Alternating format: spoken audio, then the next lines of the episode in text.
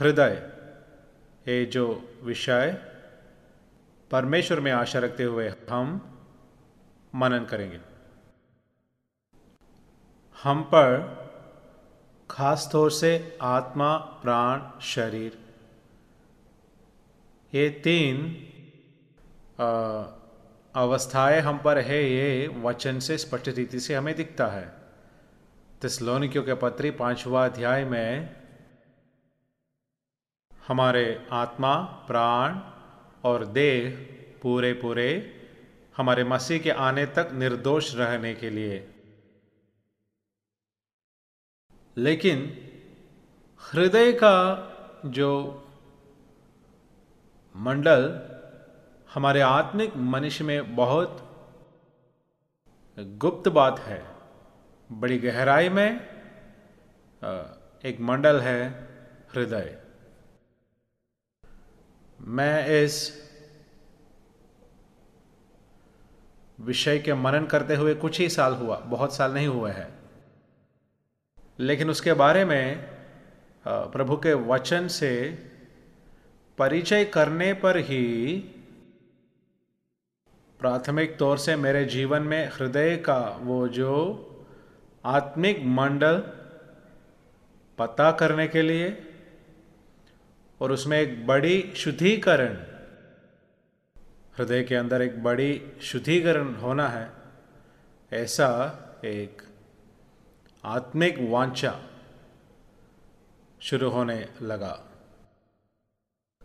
आ, उसी के साथ साथ आ, लोगों को सिखाना है ऐसा एक चेतावनी में लाना है ऐसा आ, प्रभु के तरफ़ से आज्ञा के अनुसरण में इस वचन में आपको सिखा रहा हूँ, नहीं तो इस वचन का प्रकटीकरण में आपको करके दे रहा हूँ। निश्चय तौर से प्रभु के आत्मा ही आपसे बात करना है, नहीं तो ये वचन सुनने का जो महत्वपूर्णता नहीं मिल पाएगा। वचन आत्मा सिखाने पर ही उसका गहराई है ना? जैसे आपने मुझे पूछा, जो प्रभु का भाई हमें मिलता है और वो प्रभु के भाई में उस वचन को हम बार बार ध्यान करने पर प्रभु के भाई से हम भक्ति पर हमारे जीवन में आते हैं। है ना? तो वो विस्तार में, भक्ति के मंडल में हमारे शरीर के सारे अंगों को प्रभु के वचन और आत्मा में आत्मा में सुरक्षित रखने का एक जीवन में हम आ पहुँचेंगे। वो प्रा, प्राथमिक प्रारंभ में इसको पूर्ण रीति से प्रभु के लिए समर्पण करके और हमारे प्रार्थना में हमारे शरीर के सारे अंगों को सुरक्षित रखने के प्रार्थना के जीवन में हम आएँगे। मैं इन दिनों में सुबह के समय में मेरे शरीर के सारे अंगों को प्रभु के हाथों पर समर्पण करता हूँ। रोमियो छठवा अध्याय धार्मिकता के लिए समर्पण। तो अपने प्रार्थना में, प्रारंभ में, सुबह के समय में वो समर्पण होना अच्छा है। अच्छा नहीं, आवश्यक है। ऐसा हम समर्पण करने पर शरीर को हम सुरक्षित रखना है ऐसा एक चेतावनी के ओर हम आएँगे। फिर वो एक गहरी मंडल में, यानी कि ऐसा सुरक्षित रखने लायक एक निरंतर सोच में हम आ पहुँचेंगे।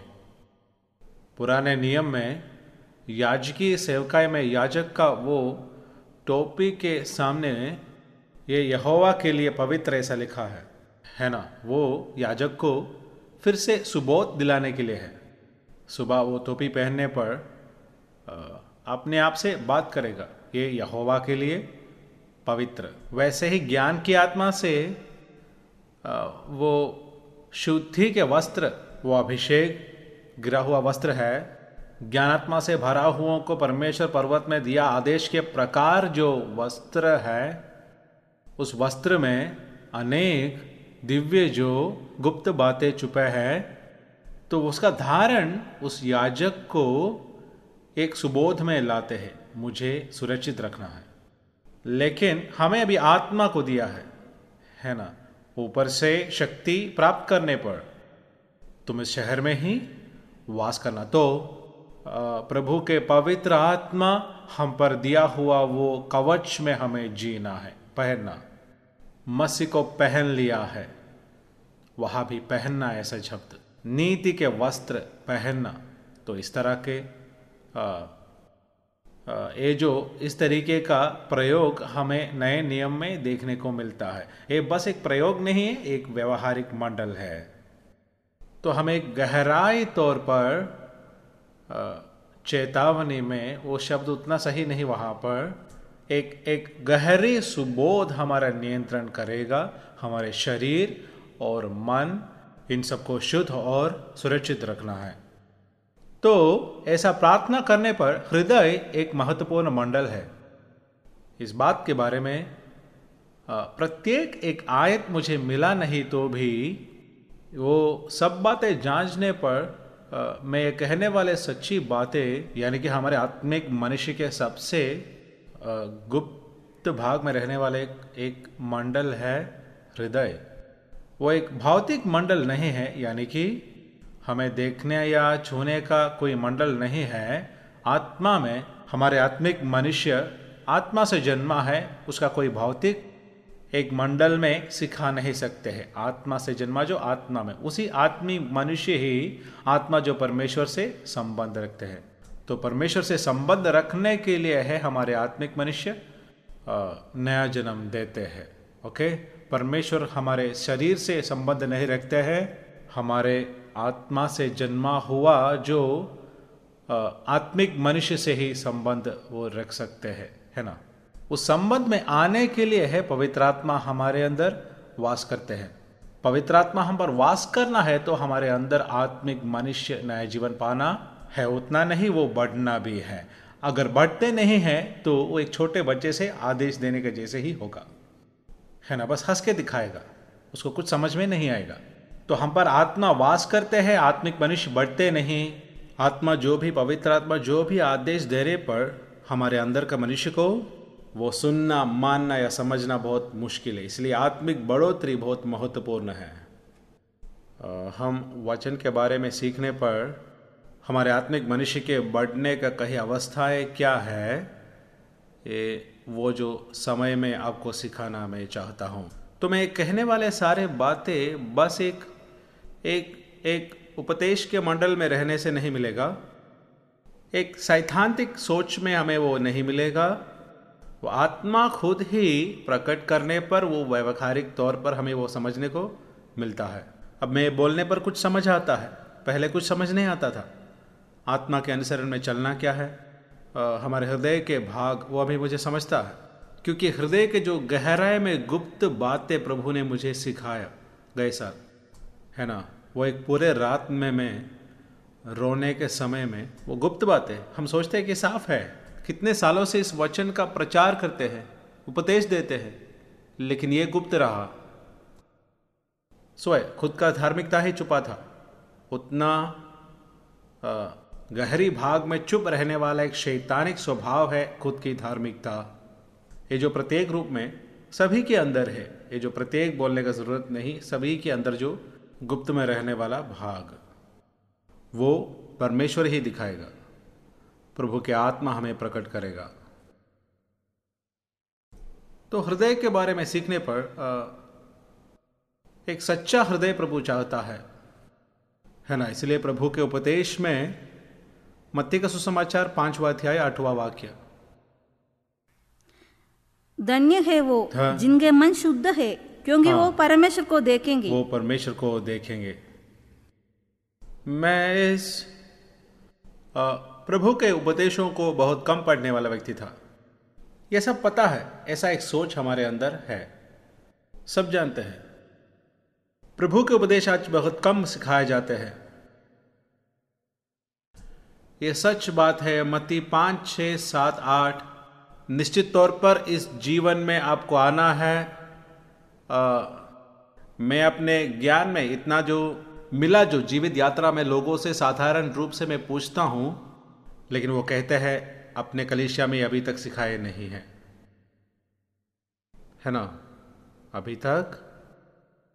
मैं एक व्यक्ति से पूछने पर पेंदकोस के तीसरी पीढ़ी में जीने वाले से पूछने पर मती पाँच छह सात में क्या लिखा है? देखिए। वह एक दौर्भाग्य अवस्था है। तो अपने आप को जांचना है। आप यहाँ बैठने पर आ, इसका अनुसरण करना है ऐसा आ, मन में फैसला लेकर कितने लोग इस प्रभु का उपदेश पढ़े हैं? ध्यान किया है है ना? वहाँ तक आना है। कहियों ने हाथ उठाए हैं आमीन। लेकिन कहियों को वो एक सच्चाई नहीं है। तो यह धन्य है जिनका मन शुद्ध है क्योंकि वो परमेश्वर को देखेंगे। मुझे अपने जीवन के एक समय में पता चला कि इसके लिए मांगना है है ना? इसके लिए मांगना है, इसके लिए खोज में रहना है, तभी ये पाएगा। है ना? प्राप्त करना है। तो निश्चित रूप से इसके लिए प्यासा होना है हमें। और कोई पास्टर के कहने पर प्रभु मेरा हृदय को शुद्ध करना ऐसा नहीं। आत्मा हमसे बात करेंगे। ये बात मांगने से तुम्हें मिलेगा।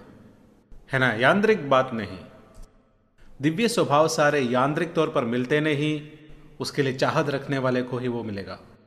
है ना? उसके लिए आँसू बहा कर, नहीं तो हृदय की इच्छा से खोज में रहने वाले को ही नहीं तो मांगने वाले को ही वो मिलेगा।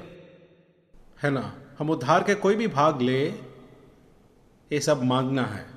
किसी को नया जन्म पाना है, पापों से छुटकारा पाना है तो मांगना है। है ना? बत्तीसवा के बारे में आ, समझ बहुत कम है ज्ञान बहुत कम है। बत्तीसवा के संदेश हमें मिलते हैं तो उसी विषय हमें प्रभु से बहुत दिन मांगने का होगा। उतना उतना प्रभाव एक आत्मिक सेवकाय है बत्तीसवा। उसको सरल करके सरल करके तुच्छ बना दिया है। आत्मा में बत्तीसवा के लिए मांगना है उनसे मांगने वालों को है ना? विश्वास करने वालों के हृदय से पवित्र शास्त्र के जैसा, जो भी प्यासा है मेरे पास आए। मुझसे सुना पिता के वायदा के लिए बाट जोहना, नहीं तो नहीं मिलेगा। वैसे ही हम पर आत्मा आने पर आत्मा हमारे अंदर वास करना है तो चाहत रखना है, और वह यूँ ही होने वाला एक संभव नहीं है। वास करना, वास करके आत्मा के परिपूर्ण अनुसरण में। वह एक जीवन यात्रा है। देखे तो वो जीवन का एक परम प्रधान लक्ष्य है। मेरे जीवन में अब जो भी विषय का एक लिस्ट है, उसमें बोले तो नंबर वन बोल सकते हैं आत्मा के अनुसरण में एक जीवन। पूर्ण, क्योंकि आत्मा हमें चलाते हैं। आत्मा के बिना ये सब कुछ असंभव है। मसीह हमारे लिए पाया सब कुछ, आत्मा हमारे लिए दिलाते हैं। आत्मा बिना कुछ नहीं मिलता। पिता में जो पूर्ण संपूर्णता है मनुष्य बना जो मसीह में, वो हमारे लिए है। स्वर्ग के सारे आत्मिक आशीषों से हमें मसीह में आशीषित करने वाला पिता परमेश्वर को धन्यवाद। मसीह के द्वारा ही इन क्राइस्ट इन क्राइस्ट जहाँ पर भी, यानी कि स्वर्ग के सारे आशीष मसीह के द्वारा हमें मिलते हैं। हमारी धार्मिकता मसीह के द्वारा मिलता है। लेकिन वो दिलाना है तो आत्मा हमें दिलाते हैं। वो मेरे अधिकार से तुम्हें देगा। पवित्र आत्मा के बारे में है। यानी कि पाप के बारे में सुबोध आना है तो आत्मा के द्वारा ही होगा। इसराइल के जन्म मिस्रैम से पहले यात्रा करना है तो आत्मा उन्हें चलाना है। है ना? तो आत्मा हमारे अंदर वास करते हैं इस सारे बातों में हमें उपदेश देने के लिए। तो हम एक संपूर्ण समर्पण में सवेरे वचन पढ़ना शुरू करने से पहले ही हम प्रभु के संगति में बैठने से पहले ही पिता से कहना है, इस आत्मा के नियंत्रण के और मुझे मैं समर्पण करता हूँ। देखिए, वो एक समर्पण है। वो हमें एक सुबोध की ओर लाते हैं। जब मैं वचन बताने पर फिर से मुझे सुबोध दिलाता है, आत्मा में ही इस वचन को बताना है।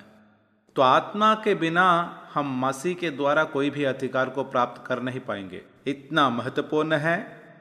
हम पर वास करने वाला सच्चाई की आत्मा जो सहायक।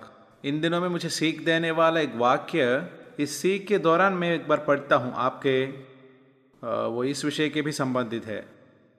पहला कुरिंदी दूसरा अध्याय उसके बारह और तेरह वाक्य।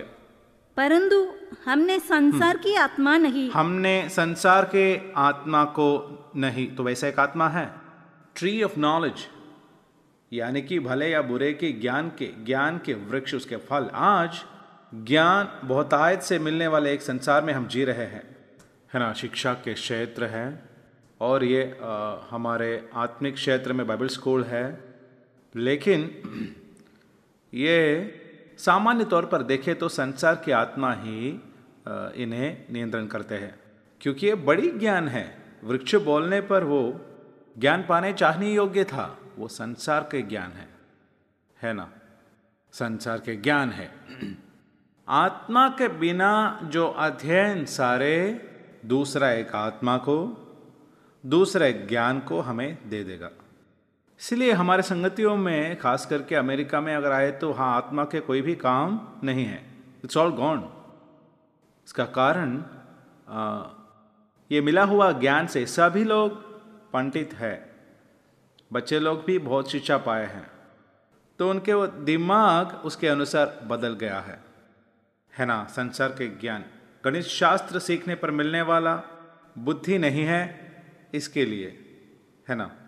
शास्त्र के बुद्धि नहीं है इसके लिए। शिष्य लोग भी बड़ी बुद्धिमान नहीं थे तो भी वचन उनको मिलने के लिए प्रभु उनके बुद्धि को खोला। आत्मिक बुद्धि। तो हम लोग ज़्यादा सीखने पर इसके इसके बुद्धि हमें प्रकट होकर नहीं मिल रहा है तो इसको प्राप्त करने का बुद्धि ना मिलने पर हम आ, संसार के शिक्षा के साथ आगे बढ़ने पर बाद में बहुत समस्या होता है। बहुत सारे उदाहरण लेकिन समय के कमी से नहीं बता रहा हूँ। परंतु वह आत्मा पाया है जो परमेश्वर की ओर से है कि हम उन बातों को जाने जो परमेश्वर ने हमें दी है। महत्वपूर्ण बात है परमेश्वर ने हमें दी है। वो स्वर्गीय है वो आत्मिक है जो परमेश्वर देता है। अगर वो हमें जानना है तो परमेश्वर के आत्मा ही काम करना है। है ना? तो वास्तव में उस समर्पण में नहीं आते तो कारण हमारे अंदर भी विभिन्न बुद्धि है। कारण वही हमारे पालन पोषण से, परंपरा से, स्कूल जाने से, हमें मिलने वाला संसार के, ये जो संसार के बातें हम देखते हैं, संसार ही है, संसार के सोच के जैसा हमारा सोच है। है ना? कारण हम संसारिक ज़्यादा है। हमारे हाथ में जो सेलफोन है, उसको हम देखते रहते हैं, यहाँ वहाँ से खबर आते हैं, कारण इसमें नहीं है हमारे से ज़्यादा समय। 24 घंटों में अगर हम हिसाब लेते तो बहुत ही तुच्छ समय फिर हमारे प्रार्थनाएँ, वचन का ध्यान यह सब नाम के लिए है, बस यूँ ही हो रहा है, लेकिन परमेश्वर से संबंध में आने वाले बहुत ही कम है। है ना? वो संबंध में आने वाले बहुत कम है। है ना? तो परमेश्वर हमें देने वाला ज्ञान वो आत्मिक मंडल में है। है ना? परमेश्वर का वचन ही है। ये हमें जानना है तो आत्मा में हमें जानना है तो आत्मा खुद ही प्रकट करना है। वहाँ ही हमें वचन पढ़ने से पहले एक समर्पण, प्रभु मुझे ये प्रकट करके दे। आपके आत्मा के द्वारा ही मुझे प्रकट करके दे। मेरा बुद्धि उसके लिए खोल दे। है ना? है ना? शिष्य के बुद्धि को खोला। इस बात को एक बार पढ़ने पर वो मुझे स्पर्श किया। तभी मैं तुरंत प्रार्थना किया, प्रभु मेरे इस बुद्धि, आत्मिक बुद्धि, आत्मिक बातों को समझने के लिए मेरे बुद्धि को खोलना परमेश्वर के आत्मा को ही पाया है। वो प्रेरित कहते हैं, वो हम मनुष्य के ज्ञान से सिखाई हुई बातों से नहीं, है ना? आत्मा की सिखाई हुई बातों में आत्मिक बातें, आत्मिक बातों से मिला मिलाकर सुनाते हैं। अब तो हम यहाँ बैठे हैं तो मैं मानसिक ज्ञान में इन बातों को बताता हूँ तो यहाँ जो आत्मिक बुद्धि वाले नहीं तो प्रभु के आत्मा के द्वारा वचन सुनने वाले लोग अधिक समय यहाँ बैठ नहीं पाएँगे। चले जाएँगे। इसकी दूसरी भाग में आत्मा के वो समझ में रहकर इन बातों को बताता हूँ तो आ, मैं देखा हूँ लोग चले जाते हैं। वे लोग वहाँ बैठ नहीं पाते हैं। उनका बुद्धि में है तो। उनका बुद्धि का क्षेत्र में है तो वो संसार की ज्ञान है तो उन्हें वो नहीं मिलेगा, है ना? कुछ लोग मुश्किल से रहेंगे लेकिन सो के बैठेंगे। एक जगह में एक व्यक्ति आया कि सेशन के लिए आया था, वो इस तरह उबासी ले रहा था कि मुझे लगा कि वो मुझे भी खा लेगा। वो भयंकर था, ऐसे कभी नहीं देखा। हमारे एक अध्यापक के सामने बैठकर बीएससी पढ़ने का समय में एक लड़की उबासी ली। हमारे वो प्रोफेसर कहते थे आप मुझे खा तो नहीं लेगी? ऐसे कहता था।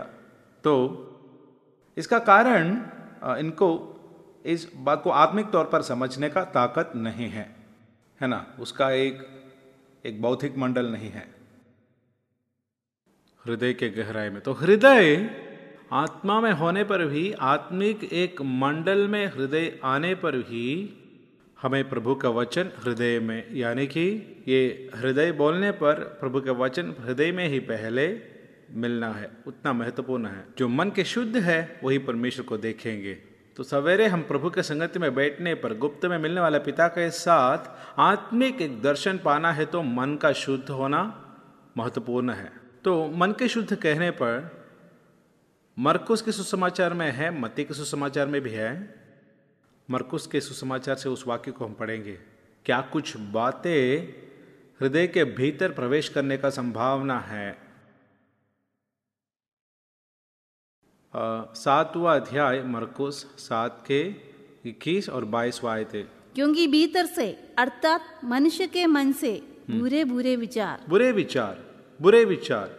तो हम ही अपने आप को परखना है बुरे विचार।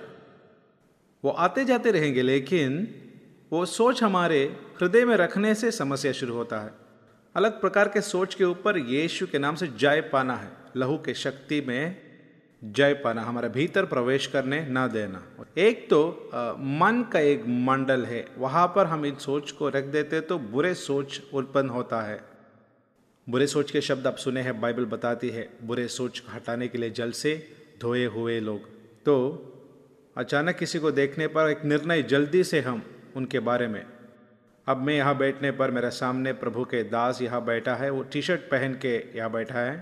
तो तुरंत मैं यहाँ पर सफ़ेद कपड़ा पहन के आया हूँ। इस बाइबल स्टडी के लिए क्यों लाल टी शर्ट पहनकर बैठा है? तब तक मन से ऐसा एक सोच, मैं यूँ ही देखा, ये जो उदाहरण के तौर पर बता रहा हूँ, इनका टी शर्ट पहनने का इंसाफ नहीं कर रहा हूँ।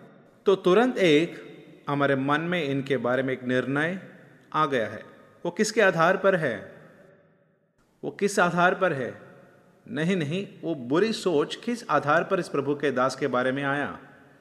हाँ ज़ोर से बोले टी शर्ट पहनने से। आदमी कैसे है उनका मन कैसे है ये जो इनका जीवन कैसे है ये सब ना जानते हुए एक निर्णय। तो मेरा सोच कैसे होगा इनके ओर? अच्छा रिश्ता में नहीं आएँगे। क्या कारण है उन्होंने टी शर्ट पहना है? तो ऐसा ही हमारे रिश्ता नष्ट हो जाते। कलेशिया में आ, कोई छोटी ही बात होंगे है ना? तो बुरी सोच। वैसे ही हृदय में हृदय ही गहरी है, वो जल्दी नहीं निकलती है। मन में आने वाले सोच कुछ देर बाद निकल जाते हैं, लेकिन हृदय में पहुँच गए तो तंबी के हृदय करके एक ट्रैक था, सही था वो। वैसे जल्दी में तो निकल नहीं जाते हैं, वो रचना देखने में बहुत आसान सा लगता है। बत्तीसवा लिया बोले तो भी नहीं निकलेगा, ठीक रहेगा। उसको निकलना है तो सही रीति से आग उतरना है, यानी कि पवित्र आत्मा के आग जलने से निकलता है नहीं तो वचन तेज से अंदर प्रवेश होना है। साथ ही साथ हमारे आ, कहने पर ही वो जाता है नहीं तो नहीं हमारा इतना सा इच्छा उस पर है तो वो नहीं जाएगा। वो एक बड़ी विषय है। थोड़ा सा इच्छा उस विषय में हमें है तो वो हमें नहीं छोड़ेगा।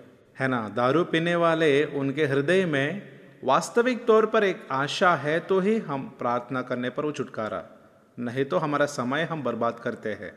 है ना? वो आकर वो हमसे कहते हैं हमारे लिए प्रार्थना करना, लेकिन उसके हृदय में थोड़ा सा इच्छा उस पर है तो कभी भी उसके लिए प्रार्थना मत करना। हमारे जीवन के पाप के मंडल में ऐसे ही है। हम पूर्ण रीति से उसका इनकार करने तो ही हमें उसे छुटकारा मिलेगा। पूर्ण रीति से। है ना? वो पूर्ण हृदय से त्याग देना है। तभी हमें छुटकारा मिलेगा। तो बुरी सोच दूसरा व्यभिचार। व्यभिचार व्यभिचार गमन हत्या। हाँ हत्या बोलने पर करना नहीं सोच काफ़ी है। है ना प्रभु के उपदेश में खूनी बनना है तो किसी का हत्या करना नहीं। निकम्मा बोलने से मूर्ख कहने से है ना वो महासभा के दंड के योग्य बनेगा नहीं तो वो महासभा के सामने होगा। तो हत्या चोरी चोरी चोरी कहने पर हम सोचते हैं, बैंक की चोरी करना आज बहुत ही चोरी होते हैं। कहाँ? मसीलों के बीच। बहुत ही चोरी। बड़ी बकेट ला के रखते हैं अमेरिका में कहीं जगह पे। है ना? बकेट सब लाने पर बहुत ही चोरी होते हैं। वो खुले में करने वाला चोरी है। है ना? वो धोखा है। वो धोखा खाने वाले हैं, बाइबल बताते हैं। है ना? धोखा खाए लोग, धोखा खाने वाले लोग। प्रभु, ऐसा एक आत्मा, झूठ की आत्मा उनके अंदर दिया है, इसलिए उसके बारे में मुझे चिंता नहीं है। पहले मुझे चिंता था, लेकिन प्रभु खुद भेज रहा है तो मैं क्यों चिंता करूँ? आमिन। कितने लोग समझ रहे हैं? हाल वो सच्चाई को तिरस्कार करने वाला झुंड है, कईन के संतान है। तो उसमें शामिल ना हो, और ये पवित्रता की एक जीवन है के तो धोखा देने वालों के हाथ के नीचे सर मत रख देना। उनके हाथ रखने से दुर्दशा है बचेंगे नहीं। है ना? तो लोभ। चोरी लोभ लोभ सही नहीं है। लोभ कहाँ गहराई में पड़ी है? हमारे हृदय में है। दुष्टता हाँ। चल हाँ। लुचपन हाँ। कुदृष्टि निंदा। हाँ निंदा निंदा अभिमान अभिमान। मूर्खता। और मूर्खता हाँ, निकलती मूर्खता है ना? मूर्खता ही दिखाते हैं एक बड़ी झुंड। कारण वचन के पहचान नहीं होने पर ये जो पहचान की ओर नहीं आते हैं नहीं तो वो धोखा में पड़ जाते हैं। तो इसमें कई बातें हम सोचते हैं हमें संबंधित नहीं हैं। इन बातें हमारे हृदय को भटकाने का संभावना है है ना? वैसे ही संसार से प्रेम बाकी वचन के भाग देखते हैं वो गहरी है संसार से प्रेम वो जल्दी नहीं छुटती है। अ, तो ऐसे एक हृदय में, है ना, हम अगले एक भाग में वो साबित करेंगे। ऐसा एक हृदय में वचन क्रियात्मक नहीं है। यहाँ मैं जल्दी से लिस्ट देता हूँ, सच्चा हृदय। पूर्ण मन से दूसरे एक भाग में, तुम पूर्ण मन से, है ना, बाईस मती बाईस के सत्ताईस, उसने उनसे, तेरे परमेश्वर प्रभु से, पूर्ण मन से, पूर्ण प्राण से और पूर्ण बुद्धि से तो संसार अंदर प्रवेश किया तो चुराया गया। पूर्ण मन नहीं बनेगा।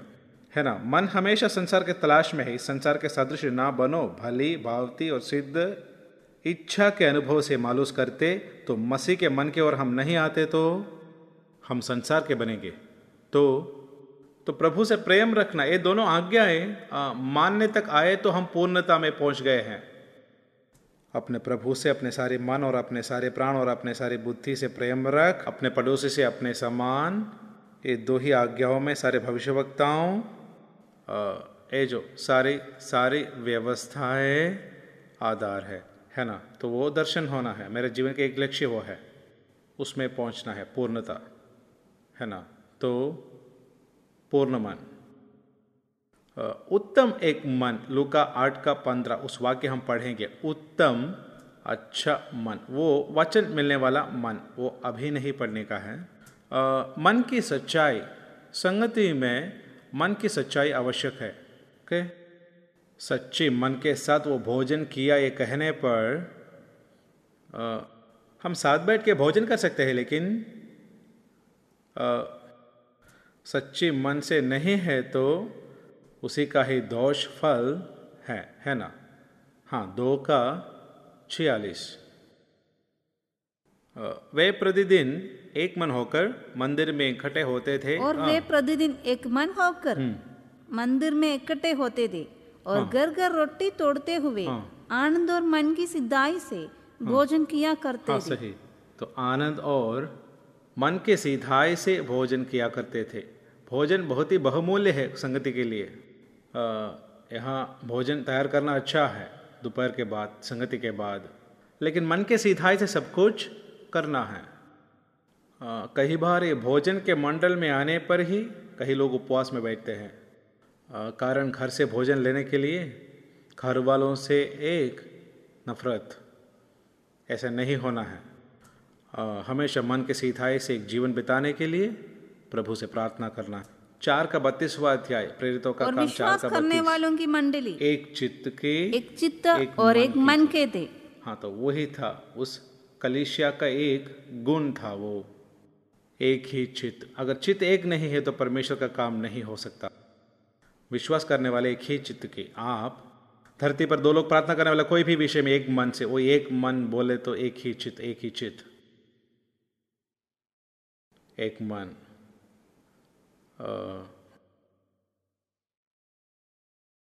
दाऊद के संबंध में हिंदी में उतना अर्थ हमें नहीं मिलता।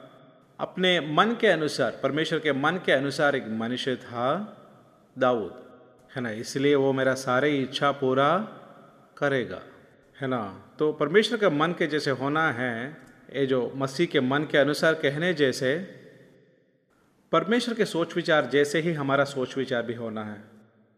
हृदय के विचार है मेरे प्रिय, मन का भी है, लेकिन हृदय का गहराई में है। है ना? तो man after God's own heart परमेश्वर के हृदय के अनुसार एक मनुष्य।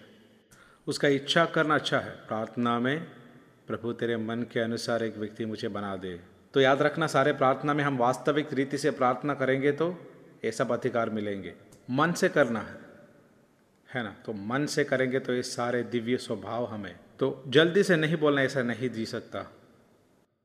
है ना? वह नष्ट है।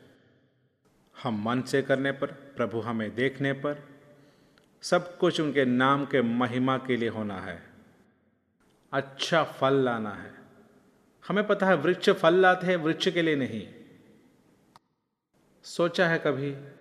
वृक्ष फल लाते हैं आपने कभी देखा वृक्ष अपना फल खाते हुए? वो दूसरों के लिए है है ना? यही है आत्मा के फल।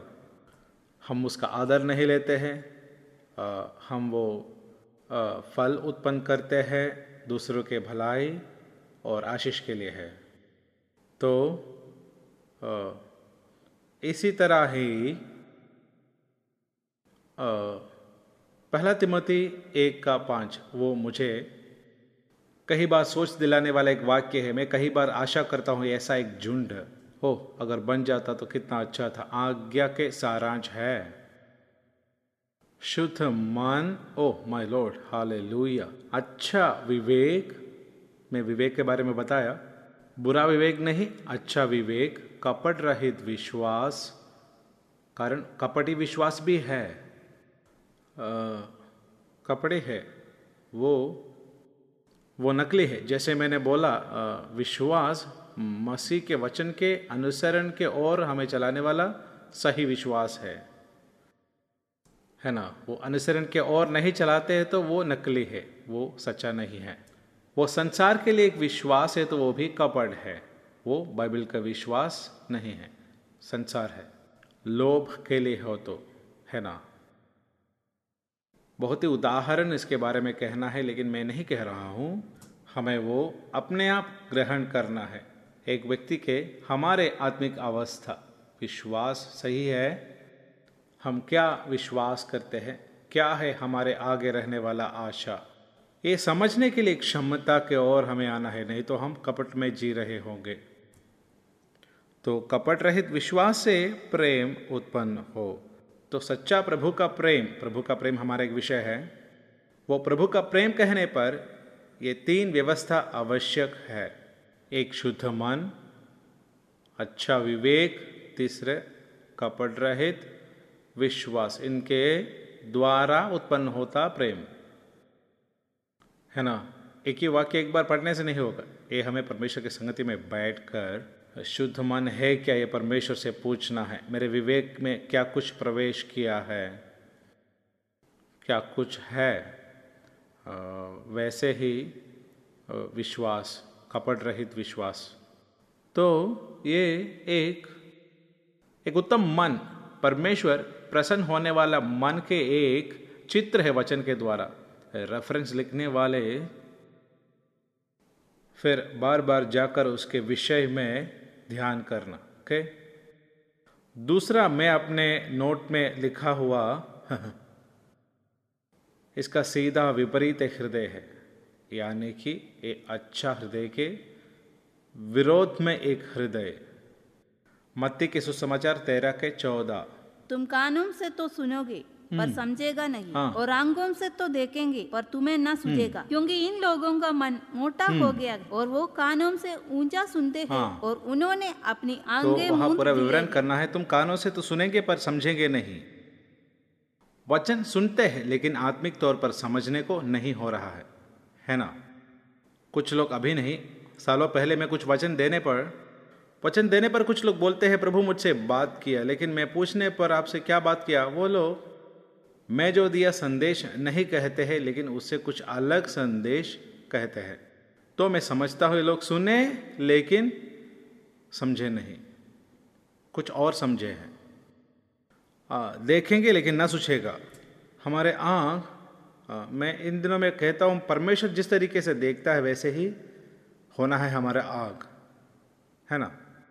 लूत, आँख उठाकर देखा, है ना? तो सिंची हुई तरह ही देखा। है ना उसी कनान के क्षेत्र से अब्राहम आँख उठाकर, स्वयं में नहीं, परमेश्वर उनसे बोला, आँख उठाकर देखना। यही अंतर है। उत्पत्ति की किताब में है, स्पष्ट रीति से। लूत का अलग होने के बाद, लूत तो अलग हो गया ना? उसी के बाद परमेश्वर कहता है, आँख उठाकर, देखो इसका वारिस, तुम है, ये इनका अंतर है। दूसरा तराई को देखा, उसको परमेश्वर का आदेश नहीं। वो अपने खुद की आँख है, वो अपने पुराने आँख से देखने पर वो तंबू लगा लगा कर कहाँ तक पहुँच गया? सोदोम में जाकर अंत हो गया। फिर ऊँचा सुनते हैं आँख मूद ली है, ऊपर इन लोग के मन मोटा है, मोटा मोटा मन, वसा है। चर्बी जैसे। हमें चर्बी का अनुभव है तो मन मोटा होगा। क्या है चर्बी का अनुभव? क्या है बाइबल में मोटापन? हाँ? इसका मतलब ऐसा ही ऊँचा करना, है ना? थोड़ा सा ही खमीर डालना है तो क्या होगा? एक बड़ी आकार में। क्या वो सही आकार है? नहीं, देखने पर वो भर कर बाहर आता है, लेकिन वो दिखावट है। थोड़ा सा घमेर मिल जाने का एक बड़पन है। यही मोटा होना। वो खट्टा करने वाला है है ना? कहीं ऐसा ना हो बस उतना वो ही बस। से देखे नीचे की ओर पढ़े वो आँखों से ना देखे कानों से ना सुने और मन से ना समझे। मोटा मन था लोभी मन था गमंड वो आकर भरने पर प्रभु के वचन का लभ्यता होना मुश्किल है। आ, फिर और हाँ। फिर जाए और मैं उन्हें चंगा करूँ। यानी कि फिर ना जाए। फिर जाने के लिए इंग्लिश में कन्वर्ट ऐसा एक शब्द है। तुम फिर कर, बच्चों के जैसे नहीं बनते तो। बहुत ही महत्वपूर्ण। मन फिराना। यूँ ही जाकर बत्तीसमा लेना नहीं। हम अब जाने वाला दिशा से मोड़ना है। परमेश्वर के मार्ग में प्रवेश करना है। मत्ती के सुसमाचार, नहीं तो प्रेरितों के काम में। प्रेरित वही सेवकाई करते हैं। और यूँ ही बत्तीसमा देकर छोड़ते नहीं। उनको परमेश्वर की ओर फिराना बहुत ही महत्वपूर्ण है। परमेश्वर की ओर फिराना। छब्बीस प्रेरितों छब्बीस के बीस परंतु पहले दमिशक के हाँ। के रहने वालों के तब यहूदियों के सारे देश में और अन्य जातियों को समझाता रहा कि मन फिरा मन फिराना बोले तो परमेश्वर के ओर मोड़ना है बाकी कुछ सच्चा नहीं है। परमेश्वर की ओर फिरकर मन फिराव के योग्य काम करो। योग्य काम करो। अठारह आयत के अंतिम भागों पर पहुँचने पर वो अंधकार से ज्योति की ओर शैतान के अधिकार से परमेश्वर के ओर फिरे। है ना? तो वो एक बड़ी सेवकाई है। आ, हम यहाँ पढ़ा है इस मोटे मन रखने वाले अपने हृदय से समझेंगे भी नहीं ग्रहण भी नहीं करेंगे। वो ग्रहण वो ग्रहण नहीं आत्मा में ग्रहण नहीं करते तो वो मन फिराना वास्तव नहीं होने वाला है। उनको आत्मिक चंगाई नहीं मिलेगी। ओके। हृदय की कठिनाई सोलह के चौदह में। कठिन हृदय, याद रखिए, सोलह के चौदह में। कठिन हृदय। कठिन हृदय में बीज बोने से कोई फ़ायदा नहीं है। हम, हमारा हृदय हिलना नहीं हिलना नहीं।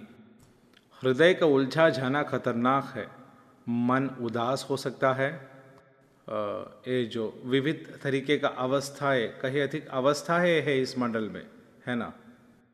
पहला मन का भोज होगा मन का भोज से खिन्नता में आएँगे खिन्नता से उत्पीड़न उत्पीड़न से फिर कब्जा में आ जाएँगे है ना? वो कहीं वो आ, वो कब्जा में कब्जा कर लिया तो गहरी बात है। आ, उससे छुटकारा पाना बहुत मुश्किल है। वो एक सोच होगा उस सोच से शुरू हुआ होगा। तो उलझा मत जाना, हृदय उलझा मत जाना। उलझा हुआ हृदय खतरनाक है।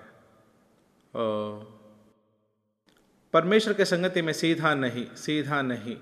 वो प्रेरितों के काम आठ के इक्कीस में सिमोन से कहता है, तेरा मन परमेश्वर के संगति में सीधा नहीं। हमारे अंदर की इंद्रियों को परखने वाला परमेश्वर के सामने हम खड़े हैं। मत भूलना, अंदर इंद्रियों। है ना? मन एक प्रधान भाग है। वो है दुधारी तलवार, वचन। वचन के मनन करने पर, वचन के विभिन्न कामों को हम देखते हैं। उसमें से एक है दुधारी तलवार। वो आत्मा और प्राण के गाट गाट और गूदे गूदे को अलग करके फिर गहराई में हृदय है। तो वो वाक्य है मुझे नींव के रूप में एक वाक्य। तो हमारे सबसे गहराई में जो भाग है हृदय, है ना? वहाँ पहुँच उसको अलग करके हमें दिखाएगा, देखना है। वचन उस रीति में काम करना है है ना? वो एक कठिन बात है, कारण हमारे निकृष्ट बातों को दिखाएँगे हमारे अंदर जो। ओह! वो अच्छा है, क्योंकि वैसे ही हम पूर्ण रीति के चंकाई की ओर लाए जाते हैं। हमारे भाव, हमारे मन के भाव, हमारे जो गमन की जो ज़िंदगी गमन बोलते हुए हम जीने वाले ज़िंदगी हम जानते नहीं। वो बात करने का तरीका देखिए, मैं वहाँ पर गंभीर संगति था, इतने लोग आगे आए, हम जानते नहीं कितना गमन की बात उसमें है। होगा, दस या पंद्रह या बीस या पचास भी हो सकता है ना? दस तक कहने का अधिकार हमें नहीं। कई बातें हम, कारण इसका निकलने पर, ये अंदर से साफ़ होने पर हमारे अंदर से अनुचित प्रशंसा है नहीं। हमारे अनेक प्रशंसाएँ वो सारे प्रभु के संगति में सच्चे नहीं। यानी कि धरती पर श्रेष्ठ बातें, मनुष्य के बीच में श्रेष्ठ बातें प्रभु के संगति में व्यर्थ है। मैं कहता हूँ, अपना डालस शहर को देखकर man this is a great city है ना? हर एक शहरवासी में उनका शहर के बारे में एक गमंड है है ना? क्या आपको ऐसा है? क्या आप महसूस किया है? अमेरिका में है। न्यूयॉर्क में न्यूयॉर्क वाले कहते हैं न्यूयॉर्क है बेस्ट और वो डालस वाले और टेक्सास वाले कहते हैं there is only two countries in the world यानी कि दो ही देश है। एक तो टेक्सास नंबर वन नहीं तो दो तरीके के लोग, दो ही तरीके के लोग है संसार में, एक टेक्सन्स दूसरी भाग टेक्सास बनने के लिए चाहने वाले लोग। कितने लोग समझ गए? ऐसे दो ही झुंड है तो इतना घमंड से भरी एक झुंड है इस टेक्सन्स लोग। तो हम जानते नहीं हैं। हमारे अंदर रहने वाले गमन हमारे परिवार होगा हमारे घर में मंत्री हो तो मंत्री होगा, नहीं तो कलेक्टर है तो कलेक्टर होगा। उन्हीं का ही नाम हम लेंगे, है ना? और किसी का नाम नहीं लेंगे। तो हम नहीं जानते हैं। ये सब चीज़ें हमें प्रकट होते हैं। फ्रेस लॉर्ड इस वचन की वो सच्चाई गहराई में प्रभु अनावरण करेंगे हृदय में। एक का इक्कीस में निर्बुद्धि मन ऐसा एक भाग है बुद्धि रोमियो एक का इक्कीस। इस कारण के परमेश्वर को जानने पर भी हाँ। उन्होंने परमेश्वर का योग्य बढ़ाई और हम्म। धन्यवाद न किया। हाँ। परंतु व्यर्थ विचार करने लगे। यहाँ तक कि व्यर्थ विचार करने निर्बुद्धि मन अंधेरा हो गया। निर्बुद्धि मन उनका व्यर्थ विचार व्यर्थ विचार व्यर्थ विचार विचार। हमारे विचार रूप लेते हैं। इस तरह ही हमें योजनाएँ मिलते हैं। है ना? वो लोग बाबेल बनाने पर कई ने एक शहर बनाने पर मन में वो आता है। वो फिर एक रूप लेता है। वो रूप ही बाहर आता है। एक बेल की बच्चा वैसे ही बाहर नहीं आते, किसी के अंदर रूप लेते हैं। उसका रूप है, वो रूप ही बेल के बच्चा बनकर बाहर आते हैं। है ना? हारून बताए, जैसे आग में डाला तो बेल के बच्चा बाहर आया। है ना? तो तो हमारे अंदर कौन सा रूप है वही रूप बाहर आएँगे। हम परमेश्वर के स्वरूप में है तो उसके अनुसार में ही एक काम हमारे जीवन में भी होंगे। तो निर्बुद्धि एक मन। उसके बाद दूसरा आ, मन की कठोरता एफेसियो चार के अठारह। मन की कठोरता से परमेश्वर के जीवन से अलग किए हुए। उतना ही सोचिए मन की कठोरता परमेश्वर के जीवन से अलग किए। तो मैं इतना बात बताने पर बहुत ही विषय बहुत ही आयत है अब मन की महत्वपूर्णता। क्या है ये? हम मनन करेंगे। मन। पहला मन में ही प्रभु का वचन बोया जाता है। है ना? आ, हम वापस मत्ती का सुसमाचार तेरहवा अध्याय में ही आएँगे। बीज बोने वाले का दृष्टांत। अठारह से लेके आए थे पढ़ने पर। अब तो बोने वाले तो तुम हाँ। बोने वाले का दृष्टांत सुनो। हम्म। जो कोई राज्य का वज़न सुनकर नहीं समझता उसके मन में जो कुछ बोया गया था उसे वो दुष्ट आकर छीन ले जाता। नहीं समझता। बहुत ही महत्वपूर्ण है। तो राज्य का वचन प्रभु के राज्य के वचन नहीं समझते तो दुष्ट आकर उनके मन में जो बोया गया था छीन ले जो मार्ग के किनारे बोया गया था। हाँ ऊपर हम पढ़े थे है ना? चौदहवा आयत में हम पढ़े थे, मन से ना समझते, कान से नहीं सुनते, आँख से नहीं देखते, मन से नहीं समझते। तो वो मन में पराजय है, वो समझने, प्रभु का वचन समझने काबिल मन नहीं है। यही है जो मार्ग के किनारे बोया गया था, वो पथरीली भूमि में, कठोर। कठोर कठोर मन कठोर मन। हाँ पथरीली भूमि में बोया गया एक वचन। ये वह है जो वचन सुनकर तुरंत आनंद के साथ मान लेता है हाँ। पर अपने में जड़ न रखने के कारण वो तोड़ा तो ही दिन हमारे मन कठोरता में है तो उस वचन का काम नहीं होगा। और जब वचन के कारण क्लेश या उपद्रव होता है हम्म। तो तुरंत टोक कर खाता है हम्म। जो झाड़ियों में बोया गया हाँ। वो वह है जो वज़न को सुनता है पर इस संसार की चिंता और धन का दो का वज़न को दबाता तो झाड़ियों के बीच में बोया गया वो भी मन है मन की झाड़िया झाड़िया झाड़िया बोलने पर हम पहले मनन किया हुआ बातें हैं है ना बुरा विचार धोखा नफरत और लोभ मूर्ति पूजा के समान लोभ करना ये सब मन के बारे में बताते हैं। वो झाड़ियों के बीच में एक वचन सुनता है तो भी संसार की चिंता, संसार संसार से प्रेम। इसलिए संसार से प्रेम प्रभु से शत्रुता वे विचार करने वाले संसार से प्रेम प्रभु से शत्रुत्व है। तो संसार से प्रेम बहुत ही आसान है, क्योंकि हम संसार में जीते हैं। हमें बाहरी तौर पर मिला हुआ सारे अंग संसार को अच्छे से देखते हैं और आकर्षित होने वाला एक मंडल है। हम ये सारे अंग को परमेश्वर के लिए समर्पण नहीं किए तो। संयम हम पर नहीं है तो हम संसार के हैं। क्या? संयम। संसार के। तो आत्मा के, याद रखें, आत्मा के परिपूर्ण अनुसरण में ही हमें संयम मिलती है। के संयम बोले तो हमें, वो हमें अपने अंगों को सही रीति से उपयोग करने का एक अवस्था में हम आएँगे। सारे अंग प्रभु ने ही दिया है। है ना? आँख ज़रूरी है। लेकिन क्यों आँख का सृष्टि की है? प्रभु ने सृष्टि की, उसके उपयोग में आने पर वो सही है। हाँ। प्रभु की इच्छा आँख के बारे में क्या है? इसीलिए प्रभु देखने जैसा आँख देखे तो उसको कान, इस कान के बारे में प्रभु की इच्छा है। है ना? तो कान काट डालने से वो कोई उपाय नहीं है। इसका आत्मा से नियंत्रण होना है। है ना? इसका गंभीरता प्रभु के उपदेश में आँख को निकालने कहते हैं, वो निकाल देने के लिए नहीं कह रहा है, उतना गंभीरता से तुम्हारे शरीर प्रभु का मंदिर है और उसका सही उपयोग नहीं करते। लेकिन जीव एक बहुत बड़ी खतरनाक अंग है। हमारे पूरे शरीर को अशुद्ध करने वाला एक अंग है जीव। कोई भी नियंत्रण नहीं।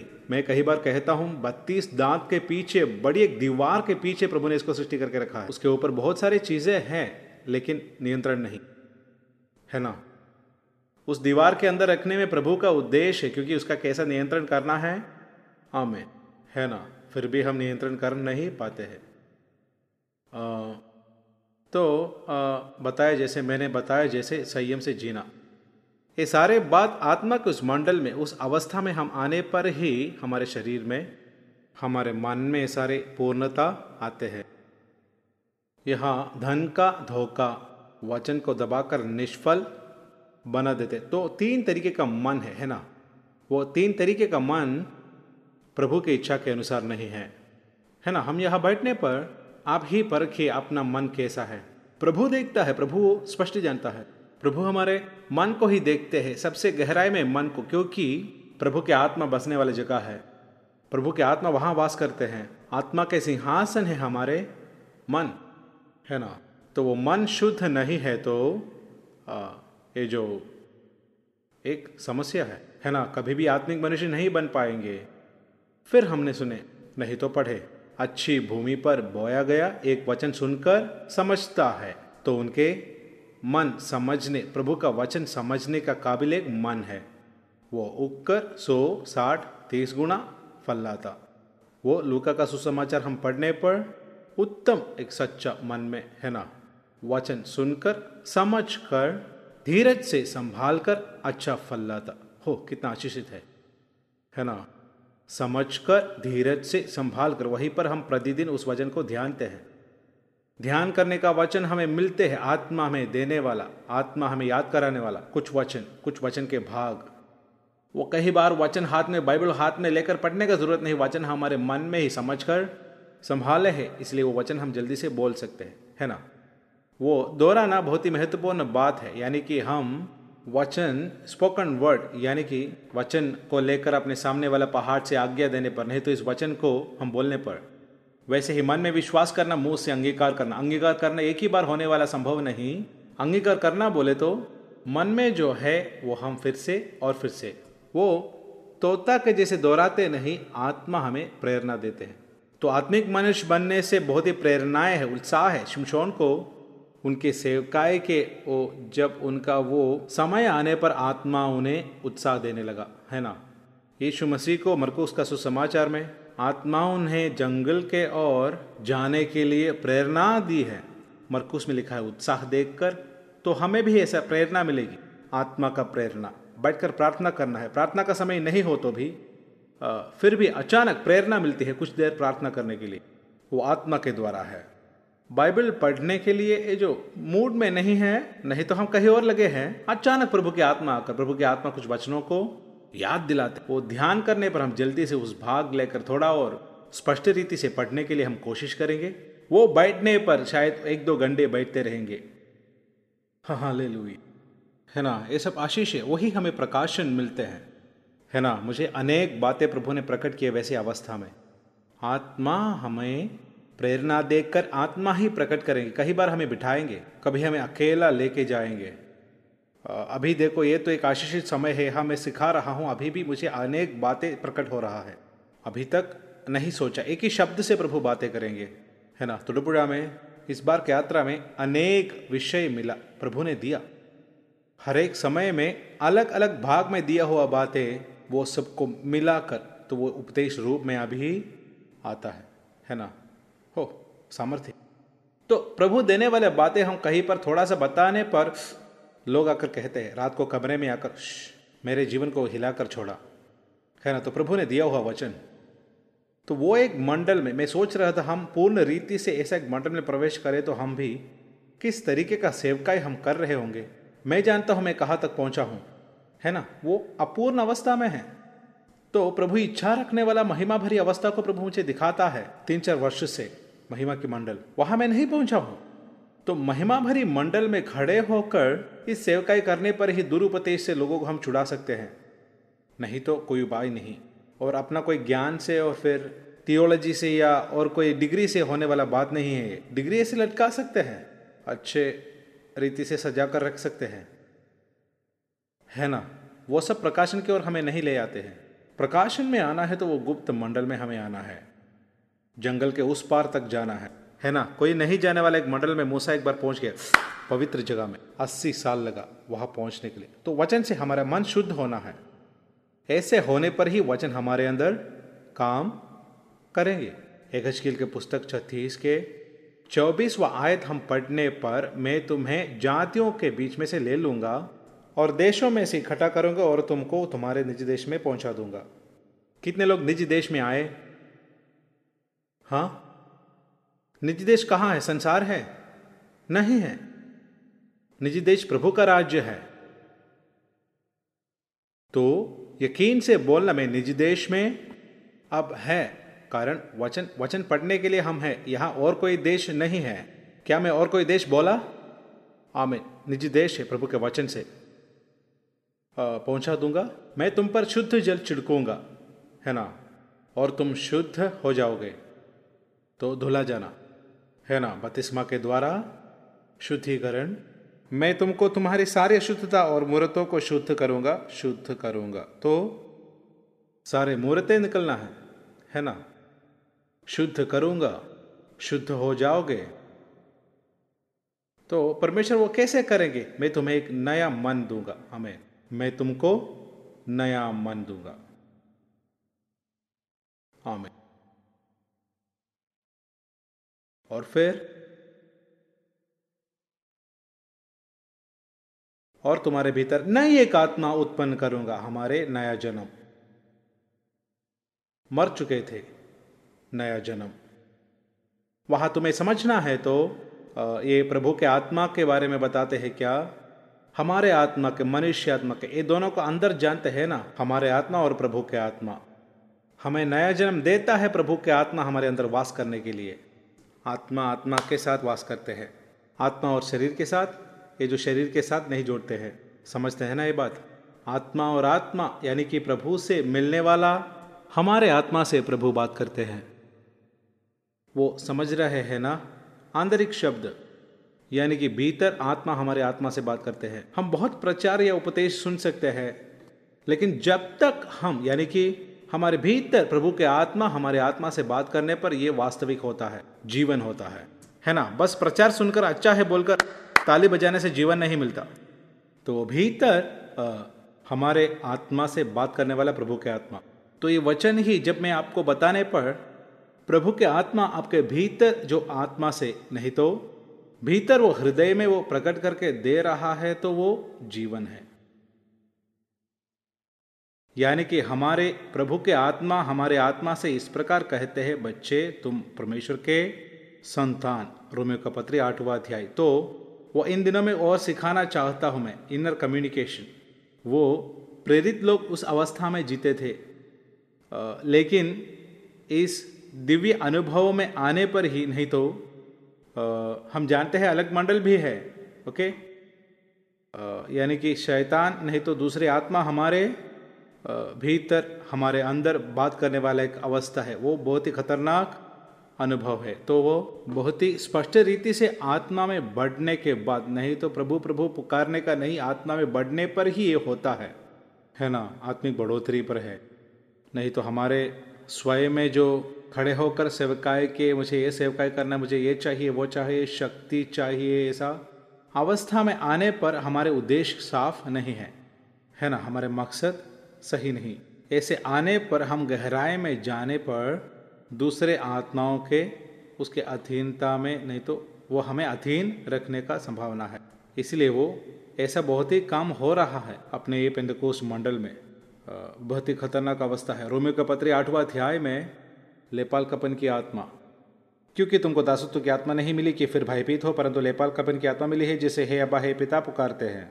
तो हम परमेश्वर के संतान है करके आत्मा आप ही, वो पवित्र आत्मा है। अब बाइबल देखते तो एस, इंग्लिश बाइबल में देखे तो एस कैपिटल है। तो प्रभु के आत्मा को हमेशा बाइबल में कैपिटल एस करके दिखाते हैं। हमारे आत्मा जो ऐसे वो छोटा एस होगा। ओके? फिर प्रभु के आत्मा के विभिन्न काम दिखाने पर उदाहरण के लिए स्पिरिट ऑफ़ विस्डम बोलने पर वो एस छोटा होगा। लेकिन वो हमारे आत्मा के बारे में नहीं, आत्मा, पवित्र आत्मा के विभिन्न जो कामों के बारे में है। Spirit of wisdom spirit of knowledge spirit of understanding वहाँ पर भी यस छोटा होगा, लेकिन वो पवित्र आत्मा से जुड़े हैं।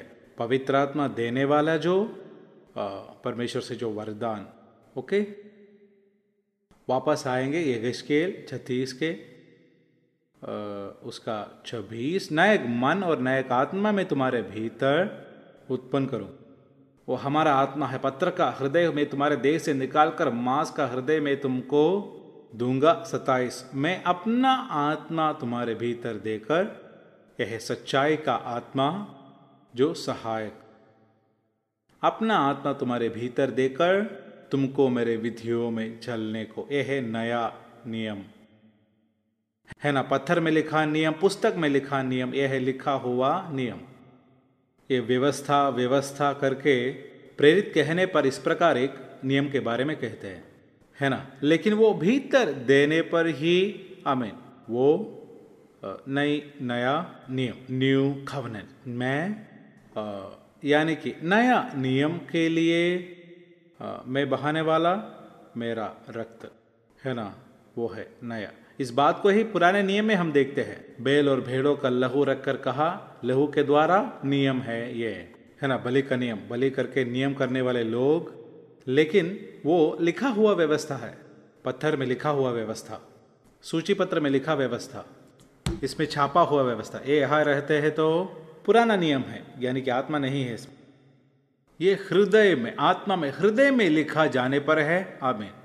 नया नियम। है ना वो? इब्रानियों के पत्री स्पष्ट रीति से बताते हैं। इब्रानियों के पत्री आठवां। ये आप अच्छे से स्पष्ट रीति से समझ लेना। आठवां अध्याय उसके आठ से लेकर आयते पढ़े। पर वे उन पर पर वो उन पर दोष लगाकर कहता है कि प्रभु कहता हाँ, है। देखो वो दिन आता हम्म। है कि मैं इसराइल के घराने के साथ और यहूदे हम्म। के घराने के साथ नई वाचा नई एक वांछा ये यिर्मयाह का पुस्तक से एक भाग है नई एक वांछा बांधने का दिन ये उस वाजे के समान हाँ, ना होगी। जो मैंने उनके बाप दादा के साथ उस समय बांधी दी जब मैं उनका हाथ पकड़कर हम्म। उन्हें मिस्र देश से निकाल लाया हाँ, क्योंकि वो मेरी वाचा पर स्थिर न रहे हाँ, और मैंने उनकी सुधी न ली। प्रभु यही कहता है। हाँ। फिर प्रभु कहते हैं कि जो वाचा में उन दिनों के बाद इसराइल के घराने के साथ बांधूँगा हाँ। वो ये है कि मैं अपनी व्यवस्था मैं को अपनी उनके मन में डालूँगा, मन में डालूँगा और उसे उनके हृदय पर हृदय पर और मैं उनका परमेश्वर ठहरूँगा मैं उनका परमेश्वर ठहरूँगा और वो मेरे लोग ठहरेंगे हाँ, मैं उनका वहीं पर ही वो बड़ी रिश्ता के ओर आते हैं। ये जीवन की आत्मा के ये व्यवस्था के बारे में है। रोमियो का पत्री आठवा अध्याय में प्रेरित पौल लिखते हैं। आमिर वो बहुत ही शक्तिशाली एक एक मंडल है क्योंकि इसके ओर हम आने के बाद ही वचन के अनुसार में हम जी सकते हैं।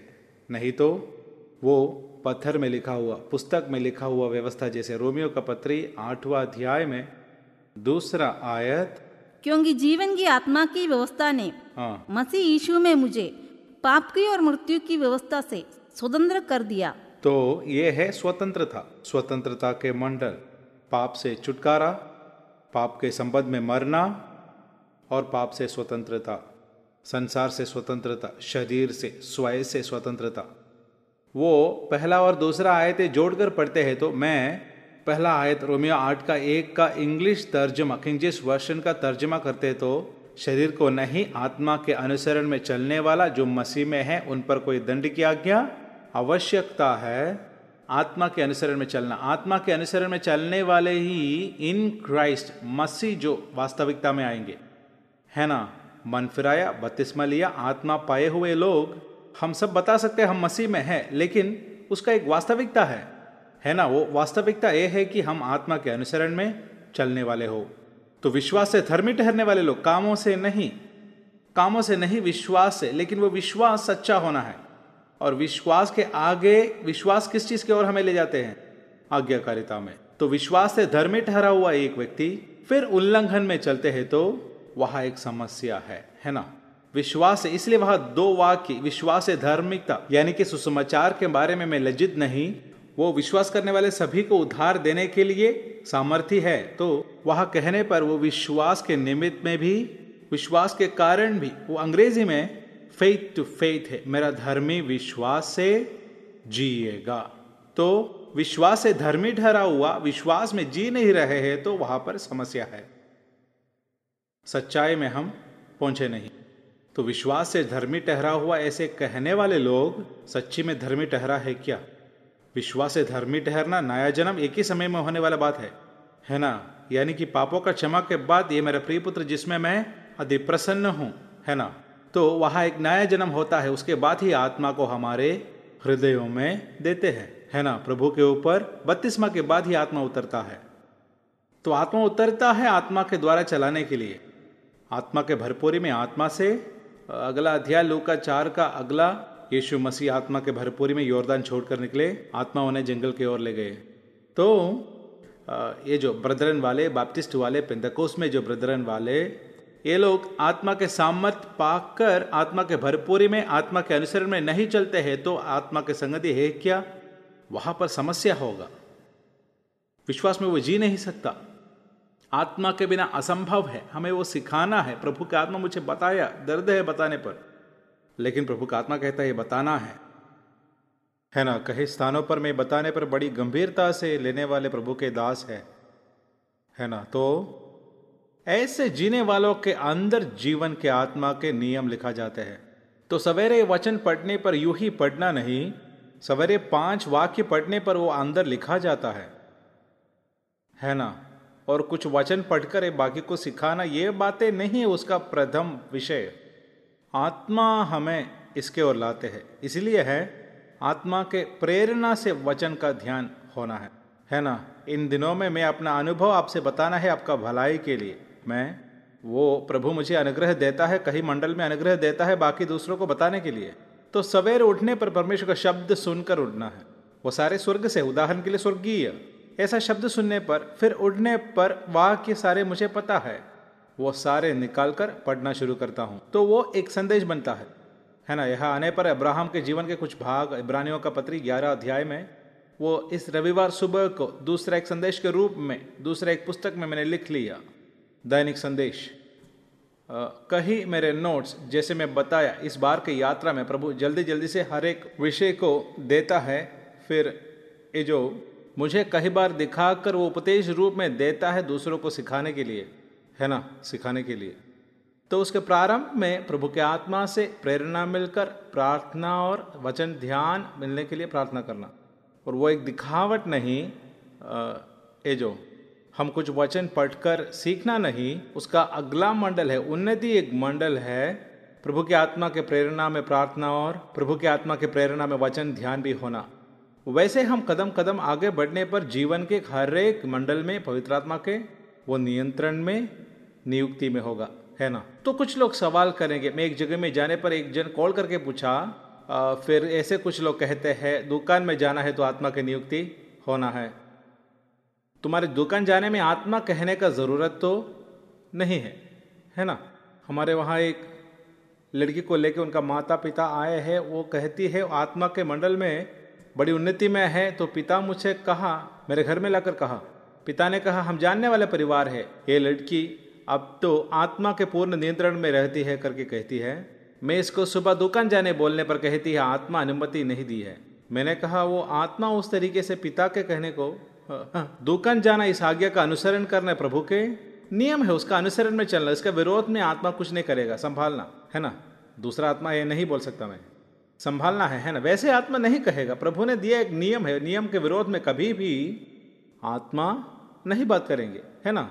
तो दूसरी बात, आत्मा हमेशा सारे बातें हमारे कान पे आकर नहीं बताते हैं, जैसे मैंने बोला, आत्मा नियुक्ति देते हैं, है ना? आत्मा हमें चलाएगा, कुछ स्थान में नहीं जाना है, ऐसे ही आत्मा कहेगा क्योंकि वो हमारा लायक स्थान नहीं है। तो हमें उस पश्चात में समझना है कि ये प्रभु के आत्मा ही है कि नहीं। मुझसे बात करता है ना? आ, लेकिन ये एक आशीषित जीवन है। वहाँ याद रखिए हमारे हृदय बहुत ही महत्वपूर्ण है। है ना? कारण वचन हमारे मन में मिला है। आत्मा आप ही देना है। आत्मा उपदेश देने वाला वचन से आत्मिक लोगों को आत्मिक बातों को प्रेरित प्रकाशन करके देता है जैसे व्यक्तिगत बाइबल अध्ययन में आमिर वचन आत्मा से प्रकट होकर हमारे भीतर लिखना है। तो वचन से हमारे भीतर भर जाते तो आत्मा के लिए हमें चलाना आसान है। तो वचन का शून्य है तो इसमें कुछ भी नहीं है तो आत्मा हमें चलाने के लिए एक स्रोत नहीं है। कुछ लोगों को गीत है ताली बजाना है अन्य भाषा है सब कुछ है। बाहर आने पर आ, वो संसार के लोगों से बुरा जीवन बिताते हैं तो वचन उनके अंदर नहीं है। तो आत्मा हमें चलाना है तो हमारे भीतरी अंदर प्रभु के वचन होना ज़रूरी है। है ना? वहीं पर ही हमें पहचान का वचन मिलता है। है ना? ज्ञान का वचन का काम होता है। आ, तो वचन आ, शुद्ध मन प्रभु के आत्मा ये जुड़कर एक ही श्रेणी में आते हैं तो वाह हमारे जीवन धन्य होने जा रहे हैं। तो उसके लिए प्रार्थना करना है। पवित्र पिता यह जीवन और आत्मा की व्यवस्था मुझे पाप की और मृत्यु की व्यवस्था से यीशु में मुझे स्वतंत्र किया है। फिर चौथा आयत में, शरीर के नहीं, आत्मा के अनुसरण में चलने वाले हमें व्यवस्था की विधि पूरी की जाए। तो इस व्यवस्था में ये जो बहुत ही स्वभाव, व्यवस्था विवरण का पुस्तक ले तो सारे दिव्य स्वभाव लिखा है वहाँ। दिव्य स्वभाव। निर्गमन का पुस्तक में हम देखें तो छाया के रूप में वो है, बहुत ही दिव्य स्वभाव। वो हमें दिखाते हैं। तो नया नियम में प्रभु कुछ नहीं लाते, सारे पुराने नियम से जुड़े हैं। नया नियम के हर एक वाक्य हम जोड़ सकते हैं पुराने नियम से। अब तो मैं यरम्याह के पुस्तक से, इब्रानियों के पत्र में, इब्रानियों लिखा है इरमिया का पुस्तक से। है ना? वो भाग है। तो यगस्केल की पुस्तक बोले तो बहुत ही स्पष्ट रीति से नया नियम के संदेश यगस्केल की पुस्तक में दे दिया है। रोमियो का पत्र हम पढ़ने पर आखिरी अध्याय रोमियो का पत्र कहाँ से उन्हें मिला है? वहाँ लिखा है। हम पढ़ते हैं पच्चीस में सोलह का पच्चीस में। उस, वेद के प्रकाश के अनुसार हाँ, जो सनातन से छिपा तो सनातन से छिपा रहा। लेकिन प्रेरितों के लिए अब वो प्रकट होकर आ परंतु अब प्रगट होकर हाँ, सनातन परमेश्वर की आज्ञा हाँ, से विश्वास से आज्ञा मानने वाले फिर से आता है है ना? वो प्रेरित रोमियो का आरंभ में ही आपका विश्वास या आज्ञाकारिता के लिए मैं अनुग्रह और प्रेरिताई तो व्यर्थ एक विश्वास नहीं आज के जैसे संसार के विश्वास भी नहीं प्रभु में विश्वास। यहाँ हम फिर से पढ़े परमेश्वर की आज्ञा से भविष्य की पुस्तकों द्वारा। भविष्य वक्ताओं के पुस्तकों के द्वारा वो पुराने पुराने नियम का भविष्य वक्ताओं के बारे में है। भविष्य वक्ताओं के पुस्तकों के द्वारा सब जातियों को बताया गया भेद के प्रकाश के अनुसरण मेरे सुसमाचार। तो प्रेरित को मिला प्रकाश जो है पुराने नियम के पुस्तकों से है। वो नया प्रकाशन नहीं। इब्रानियों का पत्र पूरा पुराने नियम का प्रकाश है। सारे भेद को प्रकाश में हमें देते हैं, है ना? तो इसमें कुछ भी नया नहीं लगेगा सत्ताईस पुस्तकों में। प्रभु के समय में, प्रेरितों के समय में ये सत्ताईस पुस्तक नहीं है।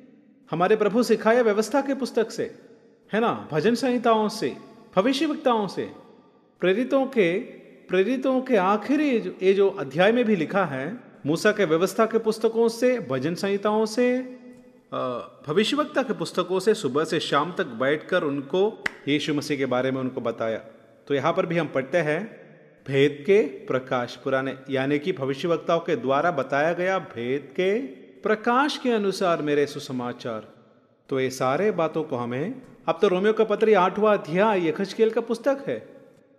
वहाँ से वो जो भेद के रूप में है, उसी को प्रेरित ने प्रकाश के रूप में स्पष्ट रीति से यह लिखा है। उसी के साथ मैं यहाँ समाप्त करूँगा।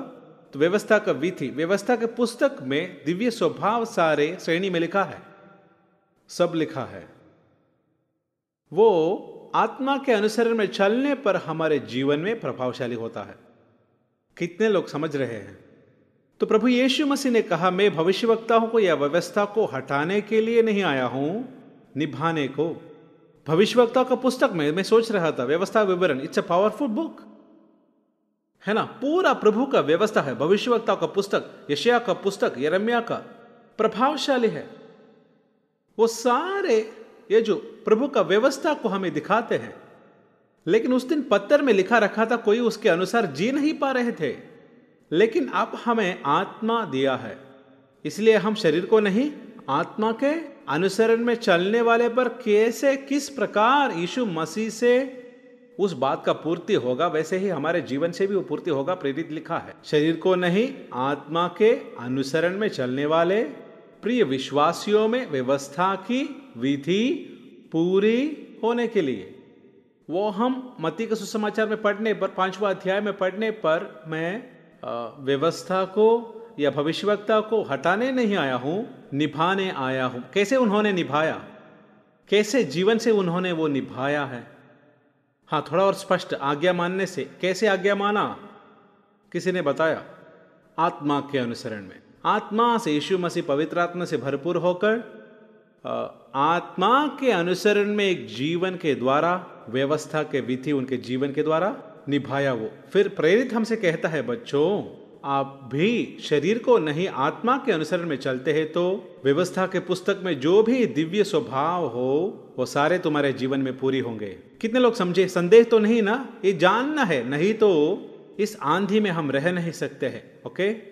इन बातों में जो वचन सिखाए वो बहुत लोग भटक गए हैं। इसलिए मैं कह रहा हूँ फिर नीचे देखने पर पूर्ति और फिर शरीर में रहने वाले शरीर के और आत्मा में रहने वाले आत्मा के तो हम आत्मा के अनुसरण में चलने पर आत्मिक स्वभाव की ओर आएँगे। वो है व्यवस्था की विधि, पूर्ति होना, है ना? हमारा शरीर का स्वभाव था, शरीर के स्वभाव से हम आत्मिक स्वभाव के ओर है ना? आत्मिक स्वभाव में। फिर शरीर में रहने वाले शरीर के लिए, आत्मा में रहने वाले आत्मा के लिए सोचते हैं, शरीर पर मन लगाना मृत्यु, आत्मा पर मन लगाना जीवन और शांति, शरीर पर मन लगाना परमेश्वर से बैर रखना है, वो वो परमेश्वर के व्यवस्था के अधीन नहीं हो सकता है। शारीरिक दशा में जो है, परमेश्वर को प्रसन्न नहीं कर सकते। तीन चार बात ऊपर बताते हैं शरीर के। शरीर के स्वभाव रखने वाले शरीर के, आत्मा के मन के तो स्वभाव, मन, वो रूपांतर होता है। यदि किसी में मसीह का आत्मा नहीं तो वो उसका नहीं। यदि मसीह तुम में है तो देह पाप के कारण मरी हुई, परंतु आत्मा धर्म के कारण जीवित है। यदि उसी का आत्मा जिसने यीशु को मरे हुओं में से जिलाए, तुम में बसा हुआ है तो जिसने मसीह को मारे हुओं में से जिलाया, वो तुम्हारे नश्वर देहों को भी अपने आत्मा के द्वारा जो तुम पर बसा हुआ है, जिलाएगा। आठवां अध्याय के द्वारा हम एक नई सृष्टि बन जाते हैं। है ना? यानी कि वचन में हमारे बारे में जो भी लिखा है, वो हमारे लिए जीवन बन जाते हैं। है ना? आत्मा के अनुसरण में एक जीवन। वो व्यवस्था सारे हमारे भीतर लिखा जाते हैं। यहाँ नहीं रहते, दिमाग में नहीं रहते, भीतर आत्मिक मनुष्य में वो लिखा जाता है। तो वो जीवन के द्वारा ही आमे हम ये जयवंत जीवन के ओर आते हैं। देखो, एक जयशाली जीवन है, लेकिन उसका नींव याद रखिए, मन है। मन सही नहीं होता है तो इस वास्तविकता में आने के लिए नहीं होगा। इसलिए प्रभु अपने उपदेश के आरंभ में ही कहते हैं, धन्य है वे जिनके मन शुद्ध है, क्योंकि वे परमेश्वर को देखेंगे। हृदय की ओर है इस वचन हमको देते हैं। आत्मा हृदय में ही वास करते हैं। वैसे ही मसीह का प्रेम हमारे मन के ओर पवित्र आत्मा देता है है ना? आत्मा के अनुसरण में चलने पर है, दिव्य स्वभावों का सहभागी बनते हैं। तो आत्मा हमारे भीतर बसते हैं। मैं वो बताया, राजा होकर, राजाओं का राजा होकर, हमारे जीवन के सारी प्रभुताई, स्वामी ऐसा एक शब्द बाइबल इस्तेमाल करती है, स्वामी। स्वामी बोले तो हमारे जीवन में जो भी कार्य हो, उसके हाले आमिन। सही मार्ग पर हमें चलाने वाला है स्वामी या प्रभु। एक बड़ी परिवार में हमें पता है, अब्राहम के घरों नाम एलियासर। एलियासर है सारे घराने के इतना तक लड़का के शादी के लिए लड़की ढूंढना है तो एलियासर नहीं तो विचारक है वहाँ जाते हैं, हारान की ओर जाते हैं, है ना? तो वो एक अवस्था में ये तो ऐसा एक विचारक नहीं, अधिकारी विचारक है। इस घराने के स्वामी है है ना? परमेश्वर के घराने के स्वामी है, परमेश्वर के आत्मा तृत्व में त्रिभागी, पवित्र आत्मा, सत्य के आत्मा हमारे भीतर वास करने पर, वो प्रभुता के और हम आने पर ही हमारे हृदय वो बड़ी शुद्धिकरण की ओर हम आते हैं। वो शुद्ध होते हैं। है ना? फिर हमारे मकसद, हमारा आशा, हमारा इच्छा, हमारे इंद्रिय, हमारे शरीर के सारे अंग भी उस पवित्र आत्मा के द्वारा नियंत्रण करने के जीवन की ओर हम आएँगे। वो पवित्र आत्मा ही हमारे अंदर भीतरी मनुष्य में ज्ञान और अंडरस्टैंडिंग विवेक भी, समझ और पहचान और ये होवा का भक्ति ये सब देते हैं, है ना? भीतर से वो मिलते हैं। भीतर से मिलने वाला ज्ञान ही बाहर से मिलने वाला ज्ञान का पेड़ है। है ना? यहाँ वहाँ से मिलने वाला। ये आत्मा के द्वारा हमारे भीतर लिखा जाने पर प्रभु का ज्ञान बन जाते हैं। इस प्रभु का वचन हमारे भीतर से बात करने शुरू करने पर प्रभु के योजनाएँ मिलती है। कितने लोग ये समझ रहे हैं? तो यह होने वाले बात वास्तविकता में हमारे बाहरी दुनिया से ज़्यादा, अपने अंदर की दुनिया से हम ज़्यादा रिश्ता रखना चाहेंगे। वो सच्चा है। है ना? वो एक मैं कहने वाला ऊंचाई की बातें हैं। इसमें हम पहुँच जाते हैं तो बाहरी दुनिया हमें नियंत्रण नहीं करेगा। हमारे भीतर की आत्मिक मंडल प्रभु का राज्य। वो प्रभु के राज्य में प्रभु के आत्मा। तो सुबह उठने पर आत्मा हमें प्रेरणा देते हैं। आत्मा हमसे बातें करते हैं। आत्मा हमारे प्रार्थना में सहायता करते हैं, हम जानेंगे। आत्मा हमें पर, यानी कि हमें परखेगा, यानी कि हमारे कमियों को दिखाएँगे। आत्मा हमको एक संभव देखने पर देखने पर आत्मिक मंडल में होने वाला धोखा ये जल्दी से आत्मा हमें बता देंगे। है ना? तो हम धोखा नहीं खाएँगे। नहीं तो हमारे सामने से स्पष्ट रीति से आने वाला धोखा हम देख नहीं पाएँगे। वो मैं सोच रहा हूँ वचन में, यानी कि संसार के मनुष्य बताएँगे धोखा है। लेकिन हमें समझने, यानी कि अंदर बैठने वाले इसको समझने के लिए नहीं पाते। यह आत्मिक मंडल में अंधेरा, गंभीर धोखा है। है ना? तो आ, मैं कई बार वचन देने पर संसार के मनुष्य कहीं बैठकर सुनते हैं। वो कहते हैं अच्छी बात है। ये अच्छा है सच्ची बात है। तो इन्हें कहाँ से मिला? तो वो इस बात पर आगे तो नहीं आते। तो मैं इस बातों से समझा इनसे भी बुरी अवस्था में है क्या? आज के ये जो मसीह वाले देखिए इसमें शैतान हमें धोखा देते हैं है ना? हमें अंधेरी इलाकों में डाल देते हैं। उसे हमें छुटकारा पाना कैसे है? आत्मा से। प्रभु के वचन से, हमारे हर एक अंग भी परमेश्वर के लिए परिपूर्ण रीति से समर्पण होना है। आप वापस जाने का यात्रा में हाल आपके शरीर के अंग सारे, हमारे भीतर जो मन इच्छाएँ, आशाएँ, इंद्रियों, ये जो भावनाएँ हल्ले जो भावनाएँ भावनाएँ बड़ी विषय है। भावना हमें ज़रूरी है, प्रभु का भी भावना है। प्रभु दुखी होता है, प्रभु आनंद करते हैं, है ना? इतना तक प्रभु यीशु मसीह आत्मा में आनंदित होकर कहा ये हम पढ़ते हैं। आत्मा में आत्मा में आनंदित होकर। ये सब भावना है। ये तो अच्छा एक विषय है। लेकिन भावनाएँ प्रभु के वचन के, आत्मा के नियंत्रण में आने पर है। मैं एक उदाहरण बोलूँ। हम रोने के स्थान में रोते नहीं, जहाँ नहीं रोना है, रोते हैं। कितने लोग समझे? हालेलुया। है ना? जल्दी से कुछ लोग रोते हैं, लेकिन रोने का कारण नहीं है। है ना?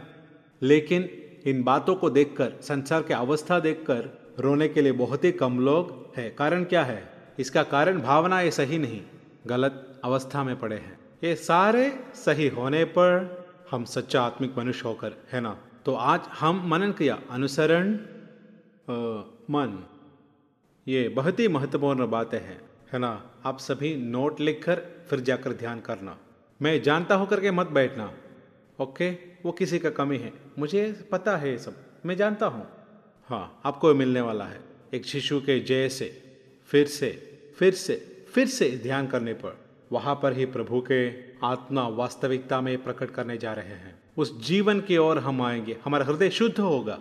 प्रभु को प्रात के समय में हम देख पाएँगे। हमारी यात्रा में देखने पाएँगे। प्रभु के साथ एक अटूट बंधन, जिनके मन शुद्ध है, धन्य है, वो परमेश्वर को देखेंगे। है ना? अच्छी ज़मीन में, जगह में बोया गया। हमें धीरज से उत्तम मन में हमें हाले वचन को सुनकर समझ कर हाले वचन सुनकर समझ कर धीरज से संभाल कर अच्छा फल लाने के लिए प्रभु सहायता करे। उसके लिए नम्र बने, उसके लिए समर्पण करें। हम प्रारंभ में बताए जैसे, आप सब प्रार्थना से रहिए। हमें गहराई से इस विषय को समझना है। कुछ और विषयों को आपको बताना है लेकिन बाद में आ, लेकिन महत्वपूर्ण कुछ बातें। आपको मिला विश्वास करता हूँ कितने लोगों से आज प्रभु के आत्मा प्रभु के वचन से आज बातें किए हैं। मैं प्रभु परमेश्वर आपका आशीष करे इसको समझे आप छोड़े नहीं। हम सब परिपक्व बनना है आत्मिक मनुष्य बनना है। इस प्रदेश में महिमा भरी एक गवाही प्रभु की गवाही उसके लिए खड़े रहने के लिए स्तंभ के समान। प्रभु आप सभी को सहायता करे, प्रार्थना के साथ हम सभी लोग प्रार्थना के साथ मिला हुआ संदेश बार बार याद करना है। बहुत ही बातें हमने सुने हैं। हमें पता है, पशु वर्ग वो जल्दी से खाते हैं, लेकिन कुछ देर बाद जुगल करने जैसे आपका यात्रा में मनन करना, शत्रु चोरी करके नहीं ले जाना है। अनुचित बात करने से नष्ट होगा। है ना? मार्ग के किनारे नहीं होना। है ना? उसको आकर चोरी करने नहीं देना, उसको संभालना। जैसे करूबी जीवन के वृक्ष को संभालते हैं, हमने पढ़े मेरे वचन को संभालने वाले।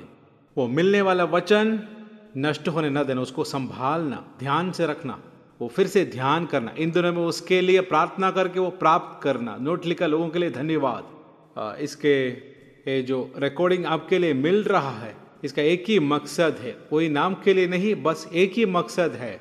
वो यह है ये सच्चा वचन आप सुनकर सच्चाई में बड़े होकर सच्चाई के गवाह बनकर। इन दिनों में हले अनेक उपदेश प्रभु के वचन के विरोध में खड़े होने पर इसके सामने सच्चाई के स्तंभ बनकर सच्चाई के गवाह बनने के लिए ये सच्चाई का घोषणा करने के लिए जीवन से घोषणा करना है। प्रचार नहीं उपदेश नहीं पहला जीवन में पहला जीवन में आना है। वैसे आ, सच्चा गवाह बनकर प्रभु के राज्य के लिए खड़े होने के लिए प्रभु आपको सहायता करे, उसके लिए हमें नम्र करे, उसके लिए समर्पण करे। परमेश्वर इस वचन के द्वारा हमें आशीषित करे। M N TV network Christian internet channel सुविशेषीकरण व्यत्यस्त मुखम तेड़ यात्रा YouTube and Facebook MN TV network Trivandrum Kerala